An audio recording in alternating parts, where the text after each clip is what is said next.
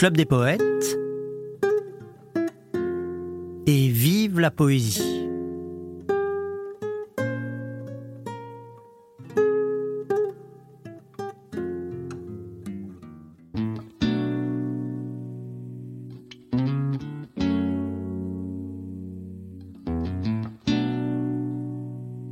Je suis venu au mot. Un soir d'hiver en été ou d'automne au printemps. Je ne sais plus. Mais il faisait un temps de poèmes, tant de poètes chantaient. Le désespoir distingué des clochards célestes. Je suis venu au mot. Comme on vient au monde innocent, couvert de sang d'encre sur les mains, ces mains qui construisent des lendemains qui slament pour nous, pour vous, pour tous. Je suis venu au mot, à l'école élémentaire, en esquivant orthographe et grammaire. Je suis venu au mot, dans la crainte de les trahir, pour éviter la faute J'en invite un autre. Je suis venu au mot, avec du mal à écrire. Excusez-moi, maîtresse, la langue française m'agresse. Permettez-moi de l'apprendre avec plus de tendresse. Je suis venu au mot, avec toutes mes maladresses. J'ai poussé un écrit quand mon âme a changé d'adresse. Je me suis réincarné dans un carnet, des mots de lait et définitif aux mots de sagesse, ces mots de lait, le destin d'un natif du monde des promesses. Je suis venu au mot. Je suis venu au mot. Comment revient du monde des morts ou de l'enfer la bouche musée de silence et l'éloge d'un baiser aux lèvres Je suis venu au mot. Je suis venu au mot de toute urgence à cause d'un poème de René Char et de la perte d'un être cher comme une mère. Je suis venu au mot par amour de pluie. Je parcours le monde, je vais par monts et par mots, justement. Je me hâte lentement, lentement de transmettre modestement ma part de merveilleux, de rébellion, de bienfaisance. Je me hâte. Lentement, lentement, de faire modestement ma part du colibri de Rabbi suis venu au monde comme on vient au monde. Sang couvert de sang sur les mains. Je suis venu, je suis venu au mot. Mot.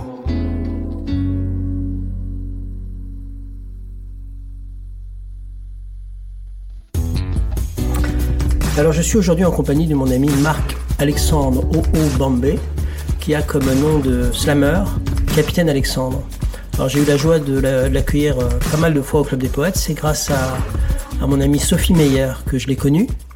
Elle m'avait parlé de lui, elle m'avait dit tout euh, l'admiration qu'elle avait pour ton travail. Et euh, moi, j'étais pas très ouvert vers le slam, je dois l'avouer tout, tout, simplement, parce que j'avais l'impression que c'était en fait euh, une manière de faire parler de poésie euh, parce que c'était passé par les États-Unis en quelque sorte et que donc on revenait à quelque chose qui qui finalement était un peu de la poésie euh, traditionnelle dans le sens que c'est de la poésie scandée, rythmée, souvent rimée, donc ça ça ne faisait pas une énorme différence avec la poésie telle qu'on la conçoit en France, mais que vu que c'était passé par les États-Unis, qu'on appelait ça le slam, et eh ben on en parlait dans la presse. Alors ça m'agaçait un peu. et, et, et, et, donc, et, mais comme je faisais grandement confiance à, à Sophie, euh, je lui ai dit bien sûr, bah, présente-le-moi et tu es venu et j'ai été tout de suite euh, très séduit par ce que tu écris. par ton état d'esprit aussi. C'est très important pour moi parce que euh, tu as un rapport à la poésie qui est pas simplement un rapport littéraire, mais qui est aussi euh, une manière de faire entrer la poésie euh, dans la vie à travers ce qu'elle permet en termes de relations humaines, en termes d'ouverture à l'autre. Je voudrais que tu me racontes un peu, s'il te plaît, Marc-Alexandre, mhm. l'histoire de ce collectif que tu as créé avec des amis. On a slamé sur la Lune. Euh, comment ça s'est passé, où est-ce que ça, est-ce que ça a été inauguré, où est-ce que ça a été initié, et comment comment s'est déroulé? Parce que d'après ce que j'ai compris, c'est des amis que tu as eu dans ta jeunesse en fait, depuis et puis en tout cas, euh, c'est des amis euh, au long cours en quelque sorte. On a slamé sur la lune, c'est c'est notre bateau vivre, c'est notre navire qui ne sait pas où il va, c'est le collectif d'âmes. on s'est reconnu à Lille pour certains en tout cas, et, euh, puis pour d'autres, on se connaît depuis, euh, depuis l'adolescence. Et euh, c'est un collectif que j'ai créé un soir d'ébriété intellectuelle, je tiens toujours à le préciser, entouré par quelques bouteilles de, de, rhum. Et, et, et, à Lille, dans un lieu qui s'appelait le Salcero, qui est un, un, un café, bar, librairie, euh, une utopie euh, créée par un monsieur sénégalais d'un certain âge, El Hadj, qui avait une bibliothèque dans son, bar et, qui avait un lieu qui était devenu une scène pour des, petites formes poétiques, pour, euh, pour des, rencontres littéraires, pour de la musique, du jazz manouche, entre autres. Et, et donc j'étais allé le voir, j'étais jeune étudiant à Lille, enfin jeune, oui jeune étudiant, je terminais mes études. Et, euh, et je lui proposer d'organiser un, sac de poésie dans son lieu où j'allais de temps en temps boire, euh, boire des verres et faire ce que j'appelais des routes du rhum. Et, euh, euh, donc il avait dit oui tout de suite. Il m'avait dit écoute, tel jour, je te laisse la, la, scène et puis on sera ravis de découvrir, de découvrir ce, voilà, ce que tu vas nous proposer. Et, donc j'ai commencé à, communiquer de manière tout, toute bête. À l'époque, on n'avait pas Internet, on n'avait pas tous les médias qu'on a aujourd'hui. Donc j'avais fait une petite affiche et à la fac, je distribuais sac de poésie au Salsero, dans la rue, enfin voilà. Et donc c'est devenu un lieu euh, euh, incontournable à un moment donné. Après, au bout de quelques mois, les gens venaient pour euh, à la fois dire des poèmes, un peu comme on fait club d'ailleurs, à la différence que là, tout le monde venait et que certains lisaient des textes qu'ils avaient euh, euh, écrits ou alors des poèmes qui les touchaient ou des extraits de romans. Enfin voilà, l'idée c'était de partager les mots. Alors en particulier la poésie, mais on, ouvrait aussi à des extraits, mais des extraits poétiques de, romans, d'essais. Et, c'était merveilleux. On passait comme ça des soirées absolument incroyables. Et, euh, et donc dans, ce cercle-là, y a des âmes que j'ai reconnues. Des gens qui sont venus une première fois pour dire un texte. Et, il y avait telle résonance intime qu'on a assez naturellement euh, lié amitié, on a assez naturellement commencé à rêver ensemble. Et, euh, et puis un soir, euh, donc d'ébriété, je, je, rentre chez moi, il est 5 heures du matin. On s'était quitté en se disant, en se demandant quelle était la chose la plus folle qu'on pourrait faire ensemble.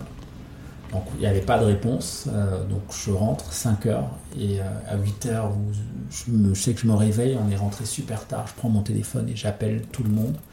Je sais, c'est aller slammer sur la lune. Et on éclate de rire au téléphone. Il dit, mais tu peux pas dormir le lieu de nous réveiller. On s'est quitté il y a deux heures et tu nous appelles pour nous. J'ai dit, mais on avait une question qui était en suspens, donc il fallait que j'y réponde. Ça vient de me traverser. Et, euh, et donc, de ce fou rire est, est né le collectif donc il a pris une forme, euh, un nom, et, euh, et, ça fait, euh, et ça fait 21 ans maintenant. Ah oui, c'est ça. Et il est composé par. donc tu, tu, as un ami, je crois, qui est le, le petit-fils d'un grand poète haïtien, Oui, Albert Morisseau-Leroy, qui est le petit-fils de Félix Morisseau-Leroy, poète haïtien qui avait traduit Antigone en créole, qui lisait des poèmes à la radio parce qu'il considérait que c'était le seul moyen de ne laisser personne à côté de la poésie c'est-à-dire de la faire entendre, de la dire, de la porter dans sa voix. Et il la disait pour les classes populaires, euh, celles qui n'avaient pas accès aux livres ou qui ne savaient pas lire. Et les paysans dans les endroits reculés d'Haïti écoutaient la radio et elles écoutaient ces, ces, classes populaire écoutaient la radio, et écoutaient la voix de ce poète à la radio. C'était merveilleux. Ouais. Et, euh, et donc, tu- C'est un peu la démarche euh, que Lorca avait, avait tenue quand il a créé la Baraka. Il à l'époque, c'était pas à la radio, mais lui, il allait dans tous les villages les plus reculés. Absolument. Il allait euh, dire des poèmes ou monter des pièces de théâtre du répertoire pour les faire euh, entendre à des paysans, à des gens que de, de la classe populaire. Et puis aussi, euh, c'est toujours ce que mon père a voulu, parce que mon père était quelqu'un qui était issu de la classe populaire, en fait. Son, son père à lui, il travaillait chez Renault euh, à Lyon, si tu veux. Et euh, il avait eu, euh, par l'intermédiaire d'un oncle qui était prof de lettres, il avait eu accès euh, à l'univers euh, poétique et l'univers littéraire. Et euh, il avait vraiment le désir très puissant, euh, après la guerre, de le faire partager euh, au plus grand nombre. Et donc, euh, à travers euh, la télévision et à la radio, comme ça, il pouvait aller à la rencontre du plus grand nombre. Hmm, absolument. Et c'est des démarches euh, qui, euh, qui, qui sont d'une telle noblesse euh, qu'elles inspirent. elles, elles inspirent déjà tout court. Et, et on a envie de les continuer. Bien sûr. On a envie de les continuer. Ah, c'est ce que tu fais d'ailleurs en fait. C'est tout à fait ce que tu fais au quotidien puisque tu vas dans la plus, plus petite école du fin fond de, de l'Afrique, tu vas euh, au Collège de France euh, euh, dire tes poèmes, discuter de poésie, faire écrire aussi puisque tu fais des ateliers d'écriture. Tu es aussi, alors on a bien sûr beaucoup parlé de, de ton œuvre poétique, mais tu es aussi romancier. Euh, ça va être le troisième euh, le troisième roman, là, roman déjà. que, tu, ouais. que tu vas publier, donc euh, qui va paraître chez Calman Levy. Absolument. Et rappelle-moi le titre. Souviens-toi de ne pas mourir sans avoir aimé. Ah, attends, très beau titre. Et et euh, tu euh, donc euh, tu as aussi tu as publié combien de recueils de poèmes? Tu as publié la, la vie poème? La vie poème, c'est le dernier. C'est le dernier. Et il y a eu ADN, Le chant des possibles, Si j'ai mon cœur, Résident de la République, Fragment.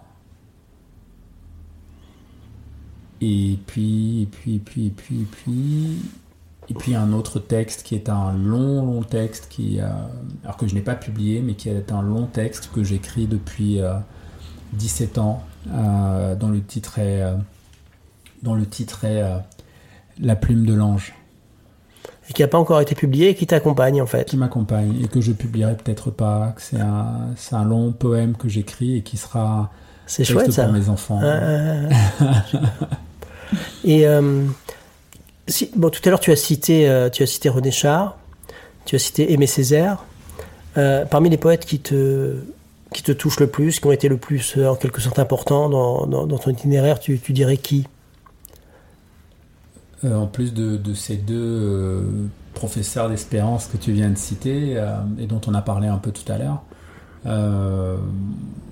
René de Pestre pour la tendresse, c'est c'est un poète qui, qui m'a apporté ça aussi. Euh, C'est-à-dire quand, quand tu es adolescent et que tu lis euh, des poètes qui, qui ont mené combat euh, et, qui, euh, et qui dans leurs écrits sont ont, ont- ont quand même ça de manière très très forte Mm. et très présente, tu pourrais penser que la, la, la, poésie euh, doit rester seulement à cet endroit-là. Et De Pestre m'a ouvert, euh, comme Éluard dit de la force de l'amour, Ouais. euh, c'est des poètes qui m'ont aussi ouvert à- au fait que la poésie chantait l'amour Bien et, sûr. et avait le devoir de chanter l'amour aussi. Ouais. Que c'était pas seulement un droit, mais un devoir. Mais d'ailleurs, les deux poètes que tu, que tu cites euh, mêlent à la fois euh, l'engagement euh, humaniste et militant avec, euh, bien sûr, euh, euh, le chant d'amour. Dis de la force et de l'amour. Entre tous mes tourments, entre la mort et moi, entre mon désespoir et la raison de vivre, il y a l'injustice et ce malheur des hommes que je ne peux admettre. Il y a ma colère. Il y a les maquis couleur du sang d'Espagne. Il y a les maquis couleur du ciel de Grèce, le pain, le sang, le ciel, et le droit à l'espoir pour tous les innocents qui haïssent le mal. La lumière toujours est tout près de s'éteindre. La vie toujours s'apprête à devenir fumier. Mais le printemps renaît qui n'en a pas fini. Un bourgeon sort du noir et la chaleur s'installe, et la chaleur aura raison des égoïstes. Leurs sens atrophiés n'y résisteront pas. J'entends le feu parler en riant de tiédeur. J'entends un homme dire qu'il n'a pas souffert. Toi, qui fus de ma chair la conscience sensible, toi, que j'aime à jamais, toi qui m'as inventé, tu ne supportais pas l'oppression ni l'injure, tu chantais en rêvant le bonheur sur la terre, tu rêvais d'être libre, et je te continue. Voilà, c'était le dit de la force, de l'amour de Paul Éluard. Et c'est vrai qu'il y a cette espèce de caresse poétique chez l'un et chez l'autre, à la fois un langage euh, euh, très euh, libre et presque surréaliste, et puis à la fois toujours quelque chose qui est transmis et qui offre une sorte de chaleur amoureuse. Alors, je vais dire un poème de Depès parce que c'est un poète que j'aime beaucoup aussi et puis avec qui j'ai eu la joie de m'entretenir à plusieurs reprises et puis aussi de correspondre pendant longtemps. Euh, je vais dire un poème qui s'appelle L'état de poésie. C'est le premier poème que j'avais découvert de lui. Et je lui avais écrit, c'est comme ça que j'ai fait sa connaissance, en lui proposant de, de faire un coup d'état poétique à l'Assemblée nationale avec lui, en lui disant que le Club des poètes était juste à côté de l'Assemblée nationale, donc il fallait qu'il vienne et qu'on allait faire un coup d'état poétique avec lui. Alors c'est comme ça. Entre un coup d'état militaire et un coup d'état poétique, il y a la distance qui sépare la charogne du léopard du dernier mouvement chanté de la 9 symphonie. Un coup d'état poétique peut fournir l'électricité sans une panne pendant 100 ans à une ville de 10 millions d'habitants. En état de poésie, le mâle ne prend pas la femelle, pas plus qu'il ne la possède. Moins encore il la coupe, la taille, la dévore crue, ou la soumet à son implacable cogné. De son étoile en danger, l'homme fait le plongeon à la femme, qui multiplie son droit à la lumière. Une fois, en état de poésie, je bâtis ma maison si près d'un oiseau de paradis que nos versants et nos feux se touchaient. J'entendais le soir mon copain demander à sa compagne de nid de lui préparer un bain d'hormones fraîches. J'échangeais avec ce couple des oranges et des ailes, des timbres érotiques et des contes de fées. Il nous arriva à nous trois, un après-midi d'octobre, de peindre en bleu le chagrin d'un citronnier ami. Et est-ce qu'il y a un poète que tu as envie de dire, un poète que tu connais euh, par cœur? Alors, il, y a, quelques mots qui se bousculent. Je pense à, là tout de suite peut-être à, à Franck Etienne, texte très court de, du Sphinx des lettres haïtiennes. Que peut la littérature face à un innocent qu'on assassine? Que peuvent toutes les bibliothèques du monde face à un enfant qui a faim? Rien. Rien. Et pourtant, une seule phrase dans un seul livre peut bien sauver toute l'humanité. Gloire à tous ceux qui de leurs cris tissent les feux de l'aube. Il est 7h30 à Cocoud, la manufacture des rêves est ouverte. Il est 5h à Moroni, la manufacture des rêves est ouverte. Il est 10h30 à La Lafatna et la manufacture des rêves est ouverte. Ngasi saa kumi na moja za asubuhi hunu Moroni, la manufacture des rêves est ouverte. It is 9 o'clock in Panama and the Dream Factory is open. В Москве 7 часов. Фабрика мечты открыта! It is 4 in London and the Dream Factory is open. Il est 10 heures à New York, la manufacture des rêves est ouverte. Il est 6 heures à Douala, la manufacture des rêves est ouverte. Amin'ny sivy ora zao aty Manjakandriana Madagasikara. Misokatra ho anao ny valan'ny nofy. Il est 11h11 dans la vallée d'Asperanza. La manufacture des rêves est ouverte. Il est 7 heures dans le Turfu et la manufacture des rêves est ouverte. Il est l'heure de nous-mêmes sur la Lune. La manufacture des rêves est ouverte. Quand tout sera fini, il se peut, tu sais, que les fleurs repoussent dans le désert, que les promesses soient tenues et que un et un ne fassent plus un tiers. Quand tout sera fini, il se peut, tu sais, que la brise à nouveau se lève sur notre corps, que la rosée habite tes feuilles de tarot. Quand tout sera fini. Mais en attendant ce moment de rêve, la houle creuse et trouble nos sources, et comme aux années de grandes catastrophes, nous nous voyons en cauchemar noyés avec nos troupeaux dans les mares. Les rumeurs prennent des allures d'énormes lames dont les ressacs menacent ce qui nous reste d'espoir. Mais quand tout sera fini, tu sais, il se peut.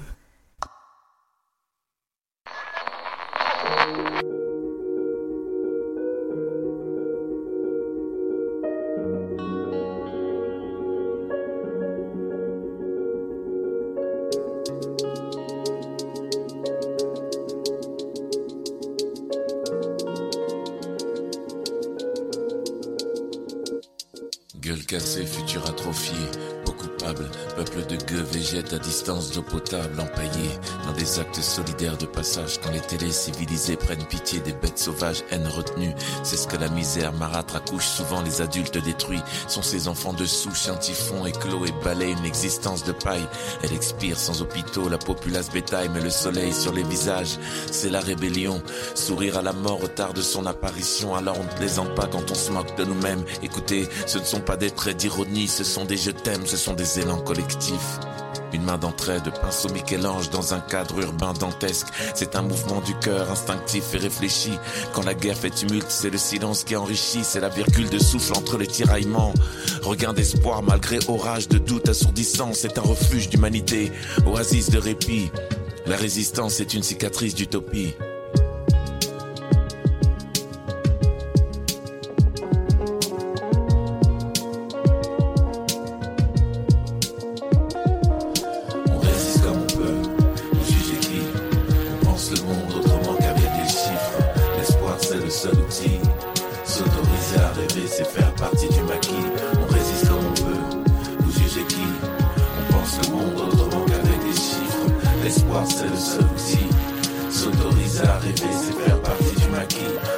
Comme on peut, vous jugez qui? On pense le monde autrement qu'avec des chiffres. L'espoir c'est le seul outil. S'autoriser à rêver, c'est faire partie du maquis. On résiste comme on peut. Vous jugez qui? On pense le monde autrement qu'avec des chiffres. L'espoir, c'est le seul outil. S'autoriser à rêver, c'est faire partie du maquis. On résiste comme on peut. Vous jugez qui? On pense le monde autrement qu'avec des chiffres. L'espoir, c'est le seul outil. S'autoriser à rêver, c'est faire partie du maquis. On résiste comme on peut.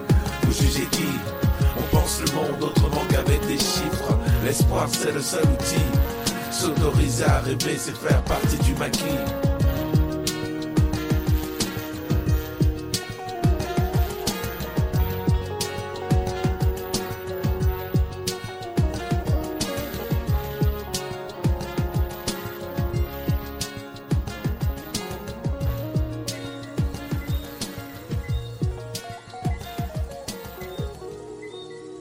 Mais quel étrange orgueil tout soudain m'illumine.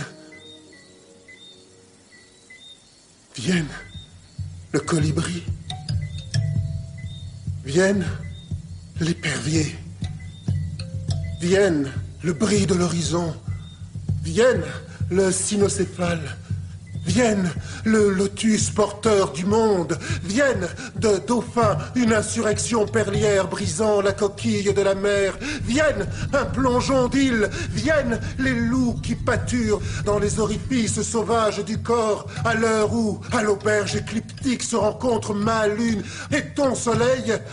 Oh, lumière amicale. Oh, fraîcheur, source de la lumière.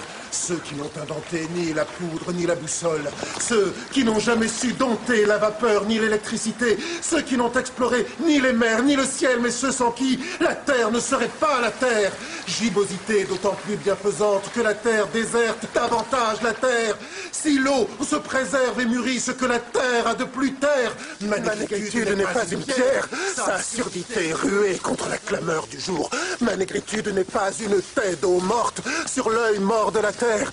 Ma négritude n'est ni une tour ni une cathédrale. Elle plonge dans la chair rouge du sol. Elle plonge dans la chair ardente du ciel. Elle troue l'accablement opaque de sa droite patience. Et ya pour le calcédra royal. Et ya pour ceux qui n'ont jamais rien inventé. Pour ceux qui n'ont jamais rien exploré. Pour ceux qui n'ont jamais rien dompté.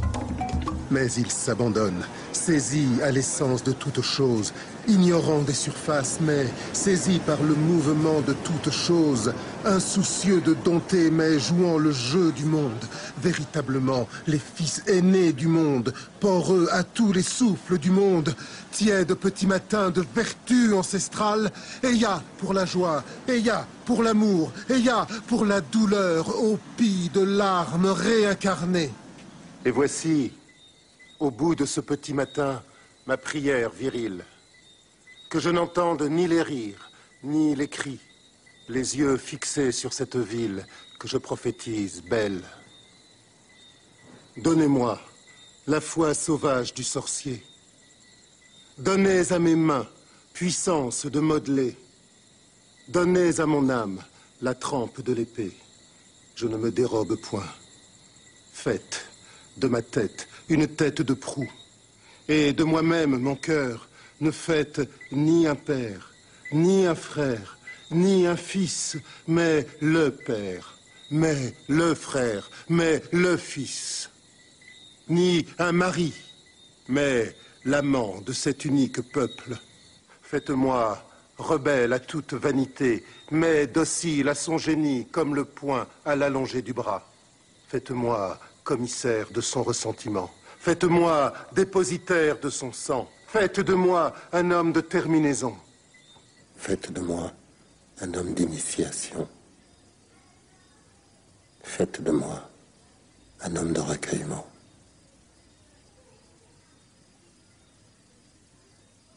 Et faites aussi de moi un homme d'ensemencement.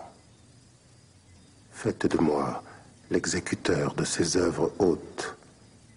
Voici le temps de se ceindre les reins comme un vaillant homme. Mais les faisant, mon cœur, préservez-moi de toute haine. Ne faites point de moi cet homme de haine pour qui je n'ai que haine, car pour me cantonner dans cette unique race, vous savez pourtant mon amour tyrannique. Vous savez que ce n'est point par haine des autres races que je m'exige pêcheur de cette unique race, que ce que je veux, c'est pour la faim, universelle, pour la soif, universelle, la sommée, libre enfin de produire de son intimité close la succulence des fruits. C'était Et vive la poésie, l'émission hebdomadaire du Club des poètes. Et pour terminer, quelques mots du fondateur Jean-Pierre Renet. Bonsoir amis, bonsoir, qui que vous soyez, où que vous soyez, si vous avez quelque chose sur le cœur, quelque chose qui passe difficilement, écrivez-moi, écrivez-moi tout de suite comme on écrit à un ami, et nous serons peut-être un peu moins seuls. Bonsoir, à la semaine prochaine, et vive la poésie.